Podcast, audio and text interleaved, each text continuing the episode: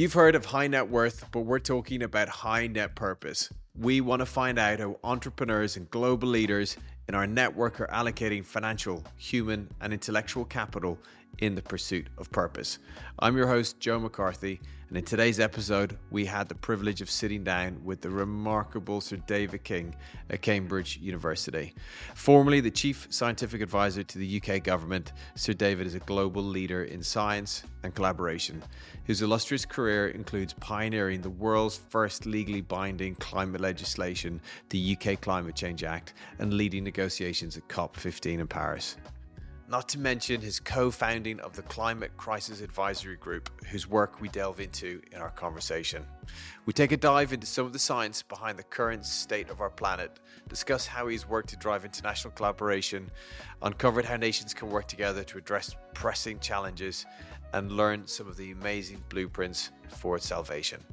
Get ready to be shocked and inspired as we uncover the awe inspiring journey of a true visionary, the Sir David King podcast. Welcome to High Net Purpose. Um, thank you for hosting us at um, Downing College, Cambridge this morning. Uh, it's the coming to the end of winter, coming into the springtime. Um, it's lovely to be on college. Um, just to deal with some formalities, you are Sir David King, but you said it's okay for me to call you Dave this morning. Yes, that's absolutely okay. Um, and it was our climate investment uh, ally, uh, Jamie Arnell, that introduced us um, so thanks to Jamie for putting us to, together and connecting us. Um, have you come up with an articulation of your purpose? Can I articulate my purpose? I, I, I think what has developed over the time is a much clearer articulation than I've had when I first came into the field. When I first came into the field, uh, was the reason why I accepted the position to work with Tony Blair and give up my wonderful positions here in Cambridge. Um, and, and that is simply that I, I felt that the climate situation was leading us into a global crisis and that that crisis needed a much greater impact from the scientific community than was appearing at that time. This was around the year 2000. That was the only reason I accepted that job to go in and work with Tony Blair because I thought I might be able to have an impact. So, my uh,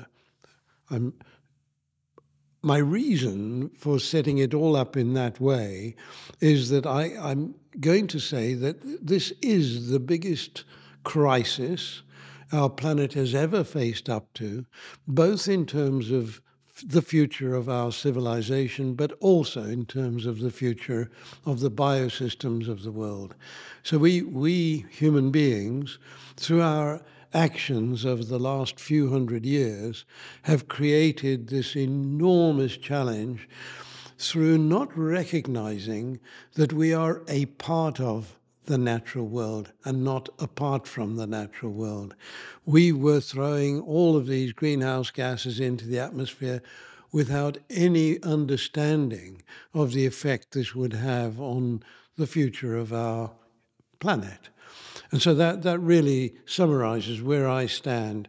Can we step in as a humanity? That's what I mean by we, all of us, step in and manage to change our ways so if I, I can just refer to the, the, the people who live with the natural resources.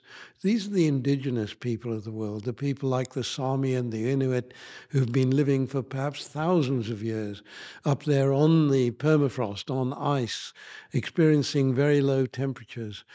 And these people believe they have to protect what they've got used to. Uh, and so while they rely on, for example, reindeer for meat and for clothing, they nevertheless look after reindeer and look after the environment that protects the reindeer. Now, we, we have lost that ability to understand how important uh, our ecosystems are to our future. Pre 2000, when you joined the government as the chief scientific advisor to the UK, um, your academic research was highlighting to you then that there was a climate crisis emerging? No, it wasn't. So my my science, which I worked on for 35 years, was entirely related to the answering the question, what is a solid surface? Okay. And that, that meant understanding a solid surface, any sort of solid surface, at the atomic and electronic level. And that understanding was not there when I started my research. So I was one of a fairly small group of people around the world who developed the current level of understanding of surfaces. The interaction with the atmosphere and the understanding of what we were doing to the ecosystems really comes from my colleagues here in the chemistry department at Cambridge. A predecessor of mine won the, uh, as professor of physical chemistry here, won the Nobel Prize for his work on a molecule that nobody was very interested in. This was a three atom molecule called ozone. And what his interest in ozone was that he knew that if he could hit a molecule with a high energy photon, that molecule would split up and produce highly reactive oxygen atoms. And so he could study chemical reactions at a timeline that was developed by the understanding of laser shots at that time. So, pulsed laser shots. He got his Nobel Prize simply for working on reactions at a very short time scale. Okay. But what we had then in the chemistry department was an understanding of all of the reactions of ozone. Very big research groups. We knew all about the reactions of ozone. And bingo, when the British Antarctic Survey in the same city was looking at the atmospheric uh, impact of what we were doing in creating CFCs, etc., we could model all of that. Now, my only contribution was saying, actually, solid surfaces are where reactions take place very effectively. Make sure that we look at the presence of ice crystals in the stratosphere. And actually, those ice crystals play a critical role because the reactions of, for example, CFCs with ozone up there all take place on the surface of, of ice crystals. Not my work, but me just putting up a hand and saying, "What about this?" In one of our earlier podcasts with Mark Pollock, he talked about the, um, you know, sometimes we find the challenge or the challenge finds us. In this instance, was that one of those situations where you sort of bumped into something and went, "Hang on a minute, this is huge." We've got this, yes. Because you, you were also at the same time, in 2000, the head of the government office for for science, but then you got accredited with raising the profile hugely on the climate side during that initial seven year period. What was it like moving from the world of academia into, into government? Terrifying. I had no idea what I was taking on uh, because all of my career I had been focusing on teaching and research and, of course, on administration, and academics do all three. Um, but I, I had never understood how to work in the political sphere. Now, I say that my background is in South Africa. I was kicked out of South Africa for my actions in battling against apartheid as a student. And uh, so I, I, I, was aware of the difficulties of trying to fight political battles. But nevertheless, I had left all of that behind. And suddenly, in the political sphere, you come across challenges that you're not at all familiar with. I was extremely fortunate, the country unfortunate, because we ran into a foot and mouth disease epidemic shortly after I was appointed. And to be honest, initially I was reading about it just as I would have before in the newspapers. And then I suddenly thought, wait a minute, I'm the chief scientific advisor. I must have a function here.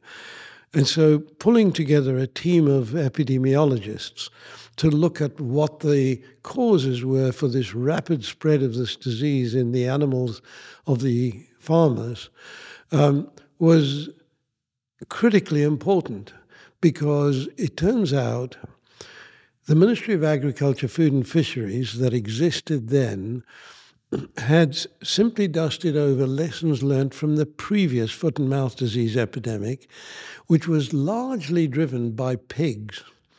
And in 2000 and 2001, pigs had been taken out of the equation. And the, the, the reason is very simple that if a pig farmer lost pigs due, through disease, they were not compensated under the European Union rules, whereas sheep and cattle farmers were if they lost their animals through disease. So they simply took their animals out of the marketplace. And that is where the disease is spread. You send your animals to the marketplace, they bump into other animals and come back with the disease. So I think the the way we analyzed what was happening, we realized we were treating it in the wrong way. And so we introduced a completely new uh, process for managing this uh, this awful epidemic. It cost the country about six billion pounds in uh, over the year, um, and I simply went to the prime minister and said, if we can switch policies to this policy that this team has come up with, we could bring it under control within three days. And we went when he put me in charge, we went from exponential growth to exponential decay in three days. And so that was my big success story. Prime Minister understanding how science can deliver solutions in real time. And then I was able to put to him this enormous further challenge of climate change. And I had his ear. And he was absolutely astonishingly good at backing everything I was saying. And then we we jump to 2014 when you're the um, envoy um, uh, for Cameron and later Theresa May, and uh, we're we're coming towards the what became the Paris Climate Accord. What was your involvement in the negotiation ahead of of uh, of, of that time? The, the reason why Cameron brought me back into government uh, it, it was was quite simple, I think, and that is that I had been heavily engaged while working with Tony Blair in working within the Foreign Office um, in setting up climate attaches in our embassies around the world. We had 165 full time equivalent climate attaches. No other country had any we we that, therefore every ambassador knew how important climate change was to the government. So, so, you had you had Blair's ear at the time that he would allow this to happen, but what was the um, what was the driver? What was the purpose behind Blair doing that at the time? Was it was it? very simple because we we had produced models uh, showing, and I'm talking when I say we, the Met Office and the Hadley Centre there had produced models showing what the challenges would be to the United Kingdom going forward in time with the current behavior, both in terms of continued use of fossil fuels to create energy, but also in terms of deforestation. And what that showed was as the climate changed and we lost ice on land as a result of the warming, sea levels would rise to the point where the whole of the British Isles would be massively challenged around its coastlines. Our big cities like London, all of the cities on coastlines would be suffering, and we would need several important adaptation measures to be put in place to manage these flood risks. And it looked as if this could come to the point where even London would have to be abandoned. Uh, now, it was the understanding of these challenges that I was asked by Blair to talk to the two houses of parliament about, and it was there that we got all party agreement on action on climate change. So we, we had this great thing. Now, Blair did say to me, but we're at less than 2% of global emissions. So if we bring our emissions down to zero and nobody else does anything, we're still faced with all these challenges. And my point was let's set an example to the rest of the world. If we go into negotiations saying, we'll do this if you do that, yeah. we're much less powerful than if we go into negotiations saying, this is what we are doing, what will you do? So before Paris, you had infrastructure in place around the globe. And I was already traveling around the planet talking about this challenge. So you started sort of bilateral negotiations with lots of countries ahead of arriving in Paris? So when I when I joined the, rejoined the government under David Cameron, this was then the coalition government. Um, I I did begin my true negotiations. Now at this point, David Cameron had created a, a very large budget to assist the negotiators, and that budget amounted to eventually over ten years, nine point two billion pounds. If you imagine that, no other country had anything approaching that figure. We had put one billion of this into the uh, International Climate Fund sitting in Seoul, in South Korea, to do the same purpose, but we kept the rest so that when we went into negotiations with a developing country, they knew we had deep pockets and that we could help them with to manage their transition away from fossil fuels and to adapt to the challenges of climate change. This gave us a very important voice in the negotiations. So you, you've just said it. When I arrived in Paris, I felt as if I knew what the result was going to be. The previous meeting that I had gone to Copenhagen, I knew there could never be an agreement. And at that point, the reason, and this is quite important, the reason there couldn't be an, an agreement in Copenhagen, 2009, was quite simple that although Obama was believed to be in favor of action, he didn't have the support of his Senate or Congress. And the Chinese president had said, if Obama doesn't sign, we don't sign. So we knew there couldn't possibly be an agreement if the two world biggest emitters and big economies weren't going to sign. And so it, it, by the time we got to Paris, we had a different situation. We had backed the idea that this would now be not a top down agreement telling countries what they had to do from this agreement, but it would have to be every country volunteering what they could do. Now, this weakens the agreement considerably, but it strengthened us because it allowed Obama to sign, and then, of course, the Chinese signed as they had promised. So, as a result, we got all nations signing up. So, at that point when it was signed, how optimistic were you in terms of the future for for climate cooperation globally? I, I, I actually have to say that I felt, hooray, job done. I, I can now. I, I didn't feel I could walk away because I still stayed in government and I stayed in government for another two years after the agreement. Um, but I, I did feel that we had the grounds for moving the entire world in the direction that was needed. Um, I had another sense of optimism, which was that um, I had been pushing something that became called mission innovation. And the idea was that we needed much more public money put into research and development to develop all the technologies we need in the post fossil fuel world. And instead of taking that into the Paris process, where I thought it would just get bogged down, as I traveled around the world, I was trying to persuade countries to volunteer to join this program, which was aimed at raising $30 billion a year to be put into research and development, public money.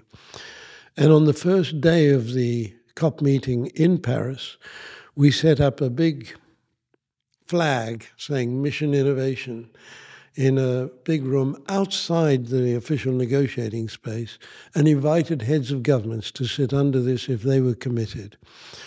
Obama was sitting under it, and I knew he would.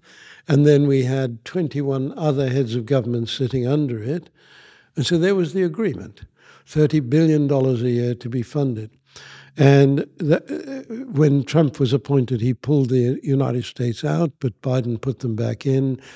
I would say we're now spending about $26 billion a year through that program.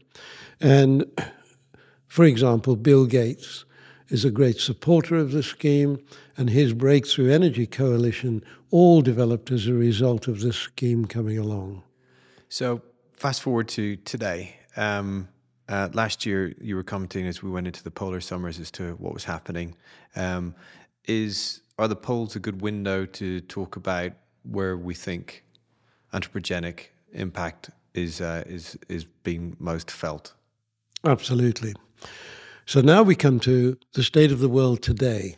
And it, it does look very different from the world I was looking at in 2015 leading up to the negotiations. I thought if we can stop emitting greenhouse gases, if we can stop deforestation, then frankly, problem done. I no longer believe that. If we were to hit net zero tomorrow, I don't believe we're in a safe place at all. So basically, look at what is happening in just the Arctic Circle region around the North Pole. The Arctic Circle as a whole has been heating up at four times the rate of the average heating up of the planet due to climate change. And the reason there's multiple reasons, but the main reasons one, the loss of ice has been so dramatic as a result of this slow increase in global temperature, one degree centigrade. The loss of ice has been so dramatic over the Arctic Sea that Blue Sea is now exposed to sunlight, particularly during the polar summer months. It ices over during the winter months, but within a few days of the summer returning, to the North Pole, we get blue, ice, blue sea exposed to sunlight. Blue sea soaks up sunshine, the sea warms up rapidly, the air above it warms up rapidly, and this accelerates the loss of ice. So we've got this very big positive feedback. The other effect is from smoky fires. Again, we're getting many more forest fires than before. And any smoke that lands on the snow tends to blacken it, and again, it absorbs much more sunlight. So, ice is a very good reflector, and we're losing that good reflector around the North Pole region, which is damaging for the whole planet. But in particular, what is happening in the Arctic Circle region is threefold. One, Greenland has enough ice that if it all melts, global sea levels would rise by 7.5 meters. That is 24 feet. Now, clearly, the major cities of the world at a much lower level of sea level rise would have become indefensible. So we're talking about a major challenge to the whole planet. If we then look across at the permafrost on the land, North Pole Arctic Sea surrounds it, the land surrounds that sea, yeah. covered by ice uh, over millions of years, and then permafrost on the landmass. Because just to cover on the ice, so we, we, talk about a blue planet, but we're actually on a white planet too, and the reflective capability of the sunlight and the heat due to the to the poles and clouds is huge in terms of protecting the planet. Yes, as we lose ice and expose blue sea, or even as we expose land, then we see this very much quicker temperature rise. But the temperature rise is local, and so we do see this temperature rise over the Arctic Circle four times faster. The Arctic Circle as a whole is now over three degrees centigrade above the pre industrial level. Now, what that means is Greenland is now losing ice. We've just had a very detailed report published. What's the rate of loss of ice on, from Greenland over the last 35 years average? It's estimated to be 30 million tons an hour of ice being lost from Greenland. The estimate over the 35 years is about 1 trillion tons of ice has been lost from Greenland. It looks as if Greenland ice may be melting irreversibly, and there's a big tipping point. Last year we lost how much um, uh, of the ice in the in the North Pole?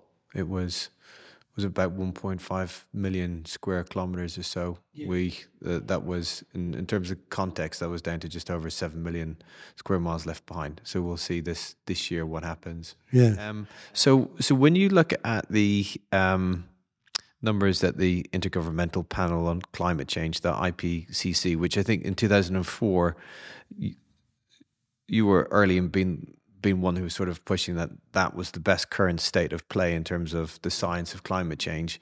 Um, where we are with IPCC at the moment, do you think they're far behind the reality of where we currently stand? I think the, the, the structure of the IPCC, I, have got to say, I admire the scientists who work on the IPCC. Nothing I say is critical of them. But the structure is such that, once again, it works under this United Nations umbrella, 197 nations represented. The political systems have to agree to the IPCC reports, and the reports take something like six years to prepare. Now, what this means is that when they are published, frankly, they're out of date already. And the science of climate change, everything I've recently been describing, uh, is not included in the, the models that are published by the IPCC. That's the first thing. But the second thing is they're they're prone to be very cautious. And the reason they're very cautious is because the fossil fuel industry is extraordinarily keen to say that the even the IPCC reports are exaggerating the impact of climate change. And of course, I'm saying just the reverse that uh, as a result of the sensitivity to what the oil and gas and coal companies are saying, the, the whole situation is, is watered down. I mean, if I can just dwell on the the oil, gas, and coal lobby for a moment. It's it's it's really emerged from the United States. Where that's where the lobby system is legitimate and very powerful. Um, and you know, I only have to refer to the gun lobby in the United States to give an example where public opinion is completely with better actions on on uh, gun control. Yeah.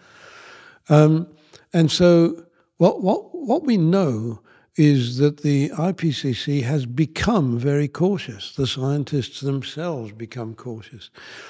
They can only refer to papers that are published with good refereeing through the journals. Now, that's a good thing because that gives you quality. But at the same time, the most recently published papers are not included. So it, it, none of the work I've just been describing is included. It, what, what's happening to the Arctic Circle region, for example. So I, what I was going to say, for example, the loss of methane from the permafrost region in the Arctic Circle. Yeah if all of the methane that we believe exists there, and we've got some fairly good measurements, if all of that methane was released over a 20 year period, and it is now being explosively released in some places, global temperatures would rise by 5 to 8 degrees centigrade. We're talking about sea level rises and temperature rises simply from what's happening in the Arctic Circle region that would impact the entire civilization of the planet and, of course, the biosystems as well. Because the methane is 20x the CO2 into the atmosphere. Right. So that in itself is a number that the IPCC uses. Uh, I said over 20 years because the 20 year including lifetime of methane in the atmosphere, the 20 year figure is 80 times. The instantaneous figure is 120 times. So, yes, it's much more serious than just 20 times per molecule than carbon dioxide. Uh, the 20 times is a 100 year figure.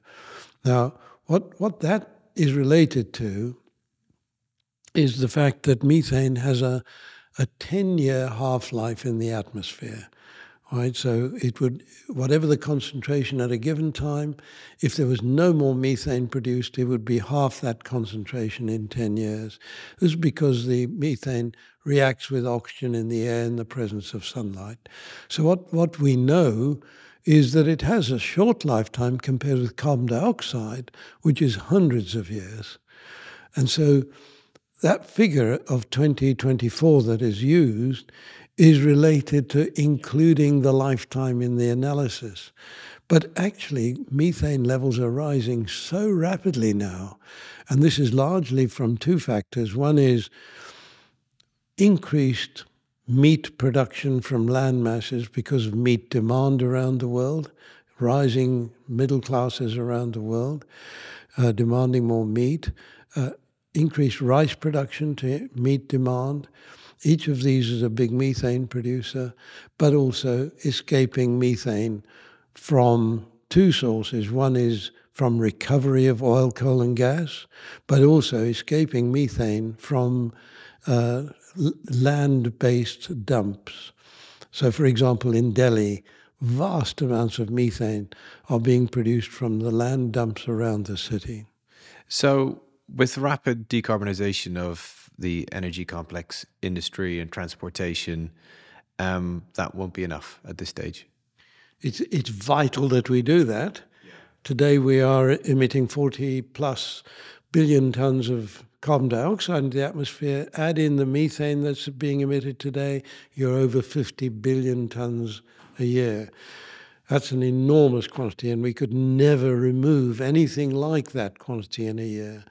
So we have to get that down to zero, but then we need, I think, three things to be put in place in addition. So remove the uh, excess greenhouse gases that are causing what's happening in the Arctic Circle region and also in the Antarctic region. We need to remove excess greenhouse gases. My view is that we need to bring the level down from where we are today at 500 parts per million of greenhouse gases. Pre industrial level was 275. I think 350 parts per million creates a safe future for humanity. That's where we have to be. So let's reduce emissions deeply and rapidly. Let's remove excess greenhouse gases. But all of this is going to take time.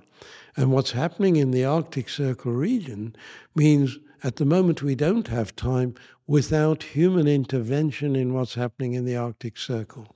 So I'm also saying we need a third R, which is re- repair the Arctic Circle. We need to see that the ice that is formed over the Arctic Sea in the winter months uh, over the Arctic Sea, that that ice is retained during the summer months by just for those three months reflecting sunlight away from the ice.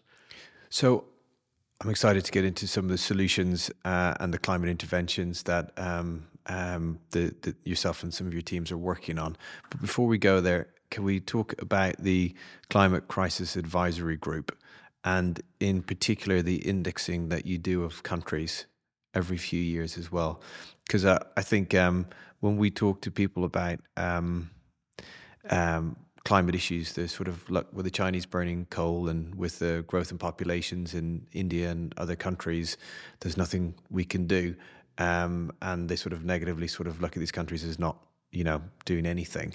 Um, what what have you guys found out through your work in the CCAG? So the Climate Crisis Advisory Group, very quickly, is uh, 15 to 17 people from 10, 11 countries around the world, so we are a global group, but we are very much more agile than the IPCC. Many of our members are IPCC authors, but we're much more agile and we report on a monthly basis on what is happening. We've produced over two and a half years 20 reports on all of the extreme weather events happening around the world and how they might be related to the impacts of climate change. So the CCAG does a number of reports, um, including on different industries and sectors, and, and you've looked at cities and other real solutions to um, these huge challenges. Um, you also produce a um, an index on how countries are doing, um, uh, and yeah, it's back to that question again of how does that contextualize what we're doing in the in the you know the global north and elsewhere on the planet. So we we let me let me just take you to the, the question of India and China. Uh, in in both countries, coal usage is still high, um, but there's a big difference. In 2012, the the Chinese government, I was out there during this time, uh, made a very important decision that they would become zero emissions on their energy production in a relatively short space of time. And they began work on nuclear power, they began work on uh, wind, uh, wind power, they began work on solar power, and they, they also developed uh, extremely good hydropower stations. Now, all of this effort was done on a scale that is unimaginable more than the rest of the world put together. This is China. Yeah. And so with, with China, you see this enormous effort. But in our report, we also point out that between the year 2000 and the year 2020, China has seen roughly 850 million people coming out of poverty and becoming middle class. That's the success of their economy growing at 12 to 15 percent over a big time, a big part of that time. And so that, that increased wealth for the whole country was going into the developing part of their economy. And but the result is the demand from those middle class people mirrors precisely the demand from the middle classes that we're used to in Europe and the United States. And so their demand for electricity has outstripped the ability to deliver it from non fossil fuel sources. And so the criticism that they are still building and still using coal fired power stations is absolutely valid. But at the same time, we've just got to remember what lies behind it. There is an enormous effort from China their effort has also produced a massive advantage for the rest of the world, particularly with solar panels. So they are now the producer of over 90% of the globe's usage of solar panels. And those solar panels are difficult to beat because they have extremely good research laboratories in Western countries running for those companies in China and at the same time, they have Chinese workers producing them at a very low price. Very difficult to beat them, and the technology is always getting ahead of the game. So I think, in the, in that sense, China's doing a good job. The big news now is electric vehicles taking off in China. Uh, there's no country has, has met that electric vehicle challenge more quickly than China, but there's an advantage because the new cars are outstripping old cars because of this rapid rise in the middle class.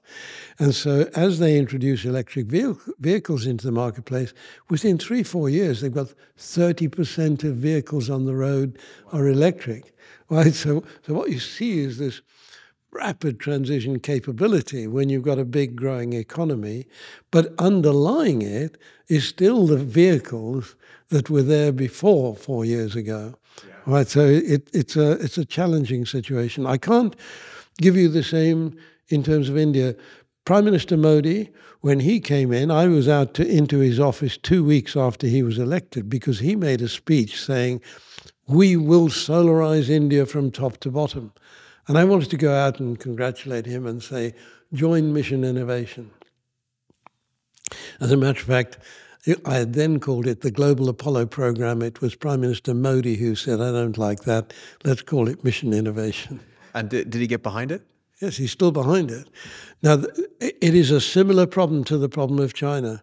Rapid growth in their economy, 8 9%, not quite as high as the Chinese was, but it's a very rapidly growing economy, means that the demand for more energy from electricity is outstripping their capability of defossilizing. There's another problem in that China produces a vast amount of coal, and so the workforce in the coal industry is enormous. Similar problem to South Africa, where they have a, a big industry in the coal production itself, and that makes it more difficult for, for these countries to make the transition. However, we also, in that analysis of those four countries, did a comparison between the, the, the, the, different cities in these countries. If you, if you take, for example, uh, Jakarta in Indonesia, uh, the Indonesian government has announced that Jakarta is not going to survive with rising sea levels as the capital of the country. So they're now planning to move the capital away from the low lying land uh, unfortunately, with a big damage to the biosecure system where they're moving it to. But their, their plan, and the north part of Jakarta is already under seawater right round the year. Right? Their plan doesn't involve what do you do with the 15 to 20 million people living in Jakarta. Uh, now, if you compare that with, for example, Shanghai, Shanghai is also faced with uh, flood risks, and they've been facing this for many, many years. And in Shanghai, the, the, they are having to adapt rapidly to this. Yes, and so they already have easily the biggest water pumps in the world in Shanghai, keeping Shanghai dry today. So this amazing city, which matches any city in terms of wealth and well-being, uh, this amazing city is kept dry by the careful planning that's gone into it. Compare that with New York. New York, Hurricane Sandy, 2012, very badly flooded, and uh, big loss and, da- uh, loss and damage costs. The city decided that they too had to have an adaptation measure in place. And they raised the money and, and uh, hired the uh, Army Corps of Engineers, who are a very good group of civil engineers, to come in and give them a plan. And their plan was to build a, a wall around the city. And what they said was the wall would have to be between 8 foot and 20 foot high, and it would have to be a 50 mile long wall around the major part of the city. Now, the first thing is the major part of the city excludes the poorer areas. Okay. Uh, but the second thing is the people of New York did not want a wall around their city. So the plan was rejected. Four or five years took them to build that plan. And we were into the mayor's office in New York. They are looking at many alternatives, but frankly, difficult to think of an alternative for New York, very vulnerable to rising sea levels. So each comparison we made is built around what can be learnt from one city to another around the world? What can be learned from one country to another? Can we spread best practice? So, in terms of getting the, the genie back in the bottle, um, um, what can we talk about today in terms of climate interventions, the repair side, whether it's biomimicry of natural processes or something else? So I think I think the the repair side really has to include both removal of excess greenhouse gases and also the the refreezing of the Arctic and I'm afraid also the Antarctic. Antarctic's a bigger challenge. How can you possibly refreeze these areas? So refreezing, we've got two major options. There are many others have been put forward, but two major options. One is stratospheric aerosols. We know if there's been a volcanic eruption, the planet has cooled down. A very big volcanic eruption, such as 1815, the volcanic eruption caused global cooling. I thought the eruptions put loads of bad stuff into the air. It puts a lot of sulfates into the stratosphere as well. Yeah. And up in the stratosphere, these sulfates reflect sunlight away from the planet. Wow. Okay. So the model there is to, to mimic what happens with the volcanic eruptions and put sulfates into the stratosphere. And you would then reflect sunlight away. You have to keep putting it up because it doesn't stay up there. Now, that, that is a planetary model where you cool the whole planet, not just a regional model. The alternative is marine cloud brightening. That's the general heading for this, which is also imitating natural processes. How are clouds formed over the ocean? If there's a bit of a rough water on the ocean, creates tiny droplets of seawater. In the sunlight, those droplets are picked up by an upward draft of warm air over the blue sea, and that upward draft carries these droplets up five, 6,000 meters. In that draft, most of them lose their water, and you're left with one ice crystal per droplet. so these ice crystals hover up there, collect water vapor again, and there you've got a cloud. And that cloud, if the ice crystals are very small, is white, reflecting sunlight. If the ice crystals are bigger, it's black and it's about to rain or snow.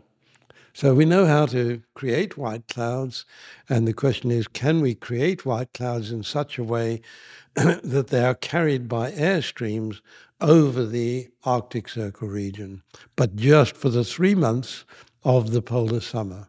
And um, th- so the technology is there to do it, but to do it on scale, is it so here in Cambridge, we instigated a, a program of work, and all uh, all the programs that we're instigating through the Centre for Climate Repair at Cambridge University are aimed at being global hubs. So we're working with consortia around the world.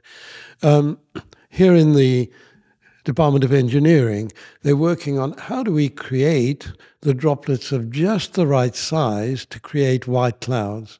Let's not waste energy on creating black clouds. So we're going to work, uh, that, that work is progressing. Um, the, the, the work needs marine engineers. And there's a wonderful marine engineer by, by the name of Salter who works in Edinburgh, and he has produced marine vessel designs that would create these droplets uh, using natural wind and water movement to create the energy to do this. Um, and so the, the, the, this is all being developed. Unfortunately, the funds are in short supply to manage this. So we, we need considerably more funding.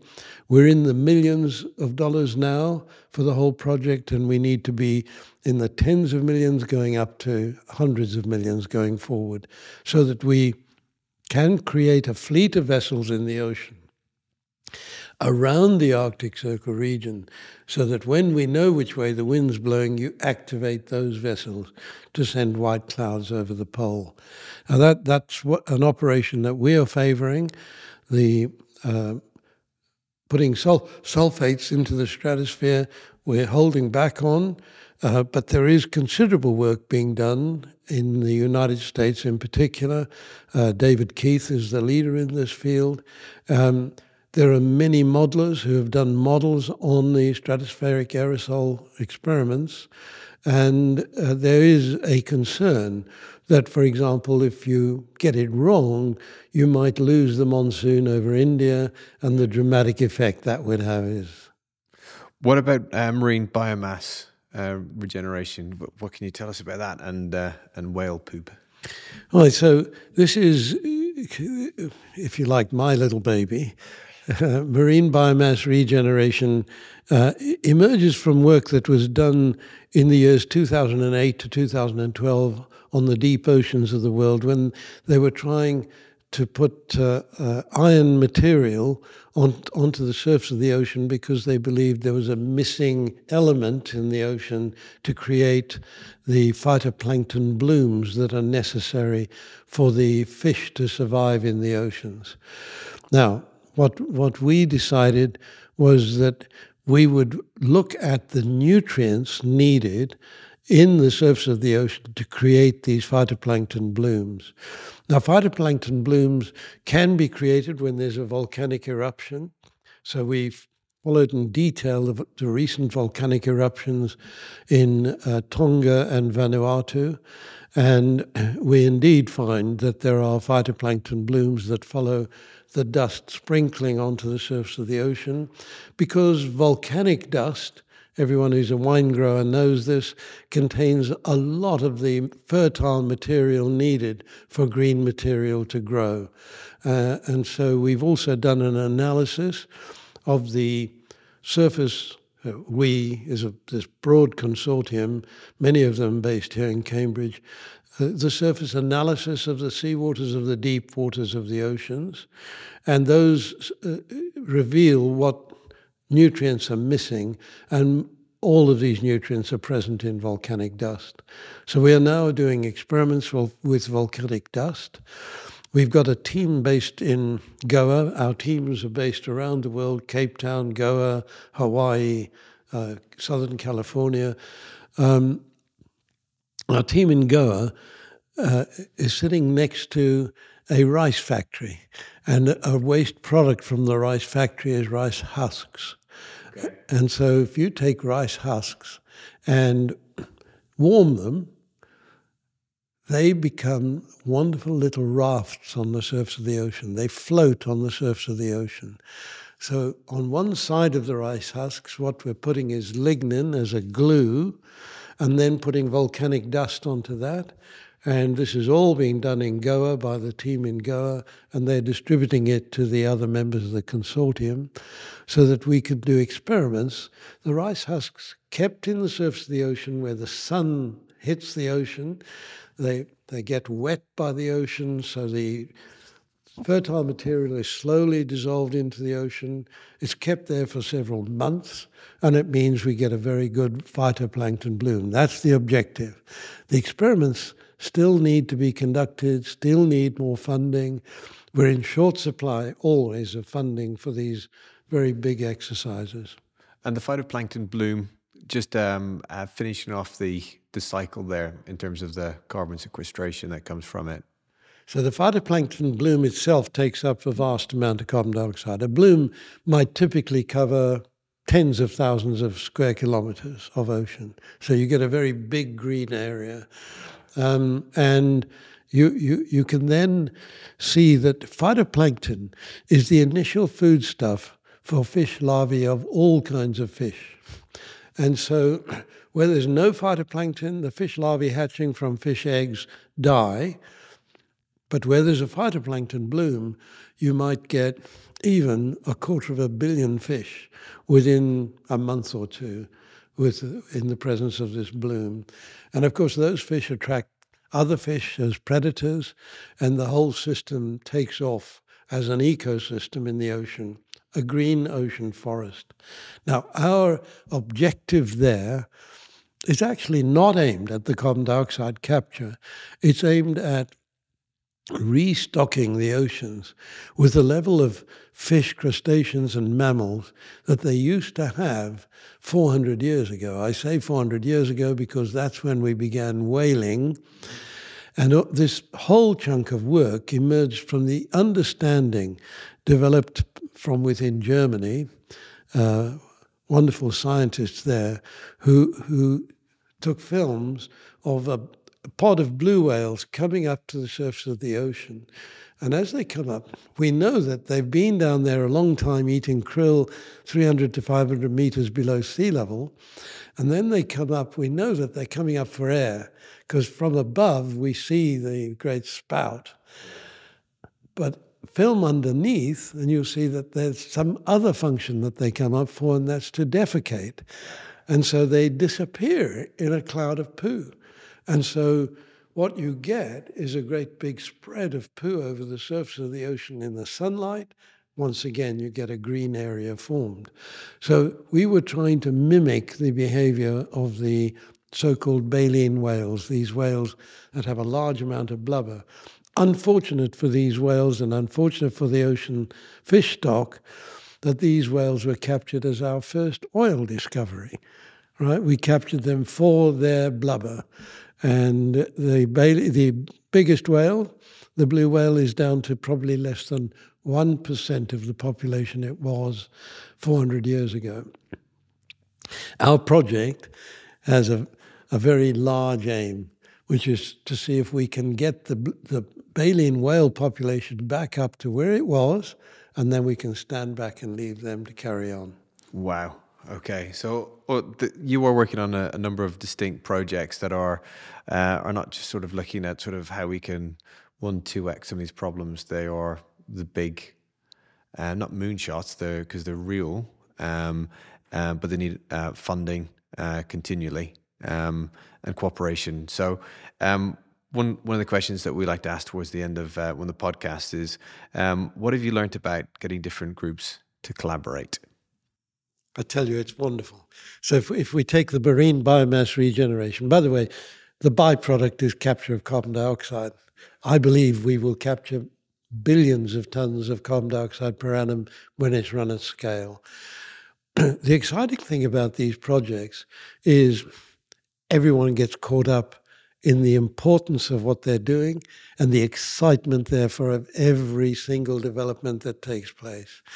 And when you work with an international community, I mean, here's a big breakthrough coming from Goa in India, which you might say perchance that they had this rice factory right there. But we, we all benefit from this international collaboration. Now, in a sense, that's simply telling you how science has always worked. Science works through international collaborations. Different different experiences, different experiences bringing different expertise to the table. And at the same time, we are able, therefore, to work on the deep oceans of the whole world. And this means that we really have our fingertips into an enormous enterprise.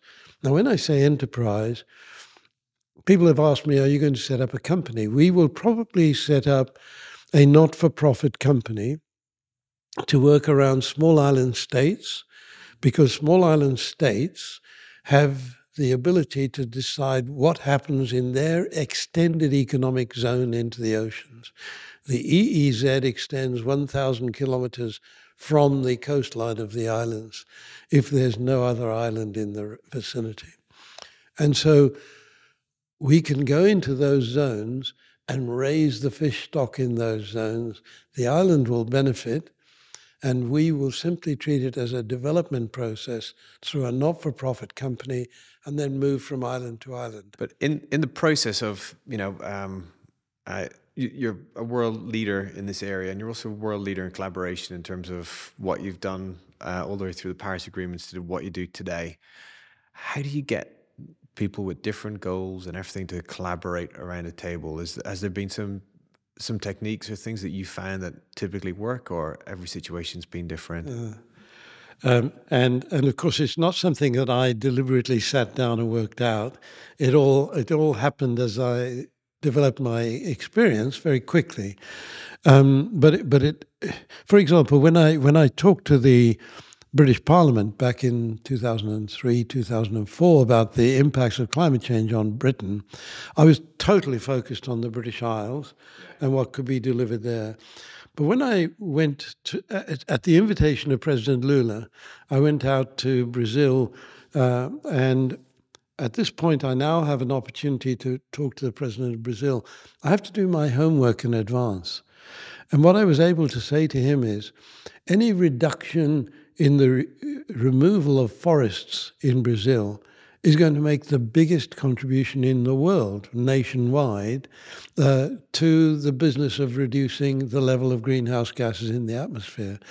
And, and so you can boast about this to other countries that your emissions reduction process is matching whatever anyone else is doing in terms of moving away from fossil fuels. Now, of course, that doesn't mean that Brazil doesn't have to also move away from fossil fuels, but there is um, a good starting point for Brazil there. And then, of course, I, I visited their amazing hydropower dam. Uh, and it is just astonishing how much of their electricity comes from hydropower. This is challenged, by the way, because hydropower dams depend on water flow. Water flow depends on climate, and climate is changing around the world. So, as we adapt to climate change, we've also got to look at this question of hydropower, water provision, etc. But you, in that instance, you you, you figured out what the um, what the individual was going to be driven by. Yes, and and what a country needs, what it can contribute, and and there's no point going into any country and pointing fingers. Try and see it from their point of view. So I think before uh, the the Paris Agreement, you'd visited like 96 countries or so in one year. Uh, you do a huge, huge amount. How, how have you looked after yourself? Um, one of the wonderful things about doing something where it seems as if you're getting a good positive return, you pick up energy from that. And it, you know that. It keeps you going. And so the, the success that I felt was coming my way really kept me going. Uh, there have been times when I've suddenly felt, oh my goodness, it's not going the right way. But then you pick it up again and have to decide how do we now move forward? And that's really what I've been doing since I moved out of government in 2017 and working particularly through the Climate Crisis Advisory Group. And by the way, all of the funding of the Climate Crisis Advisory Group comes from philanthropic funding. We don't want to be, be seen to be beholden to any private sector interests. What would you say to a young Dave? If if I was giving advice to myself, uh, I, I would I would say have a bit more confidence in what you're doing. I mean, for example, when I left South Africa, um, I had never left the country, uh, and I was not allowed to ever go back. At least, if that government was still in power. I arrived in this country feeling alone. Uh, however, I landed perfectly on my feet. You know? And that's the story of my life. It's always jump in and see what happens. So the point to end our great conversation today is be you've just got to keep moving forward and, and jump in and have the confidence to keep moving forward. And keep your thoughts ahead. Thanks so much for the time today um, and for everything that you've done. Um, hope we get to uh, speak again lots in the future. I look forward to that too. Thank you for listening to today's episode of High Net Purpose. We've got monthly episodes airing throughout the year from all across the globe. Stay tuned for next time by subscribing and following us on LinkedIn, Instagram, and Twitter at High Net Purpose. All content of High Net Purpose is provided as general information only. It does not constitute any advice, recommendation, or representations and is not intended to influence listeners or users into making any specific investments or any other decisions. Please be aware that guests and presenters on High Net Purpose may have investments in any of the topics or products being discussed. Their reviews and opinions are their own and should not be taken as endorsements or financial advice.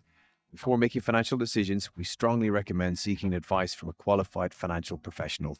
This podcast may not be copied, reproduced, further distributed, or published in whole or part.